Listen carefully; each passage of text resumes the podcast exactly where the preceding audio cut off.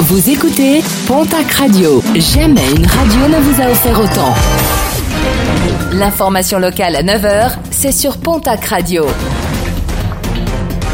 Bonjour Jean-Marc Courage Sénac. Bonjour à toutes et à tous. L'enquête progresse après l'arrestation de l'ex-compagne du rugbyman décédé dans l'incendie de sa maison à L'Espone. Une femme qui, lors de sa garde à vue, a reconnu les faits et a, dans la foulée, été mise en examen pour assassinat.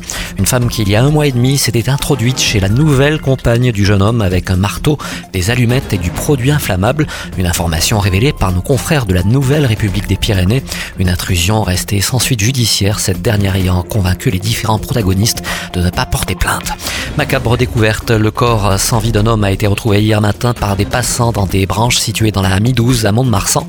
Il pourrait s'agir du jeune homme de 20 ans qui avait disparu le 16 décembre dernier après avoir chuté du pont Gisèle Halimi. Une enquête a été ouverte pour permettre l'identification de la victime. Pré-soirée du réveillon difficile pour un homme à Biarritz, une information révélée sur les réseaux sociaux par les policiers biarro. Le 30 décembre dernier, un homme ivre a été conduit au commissariat avec sa chèvre qui l'accompagnait. Le temps de récupérer ses esprits en cellule de dégrisement. Le propriétaire de Chupa, c'est le surnom de la chèvre, a pu également récupérer son animal au bout de 6 heures.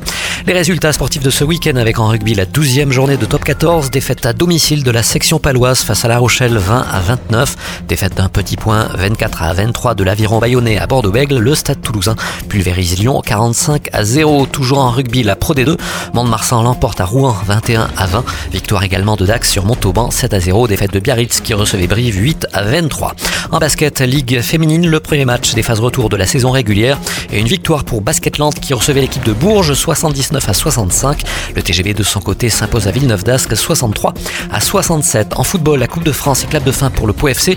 Les footballeurs béarnais éliminés en 32e de finale par Nantes, 4 buts à 1. Qualification en revanche du TFC face à Chambéry. Et puis en handball pour finir, du côté du Pays des Nestes, à noter la défaite des garçons en pré-national face à l'Union 29 à 22. Les filles en National 3 se sont imposées à Tournefeuille sur le score de 35 à 23.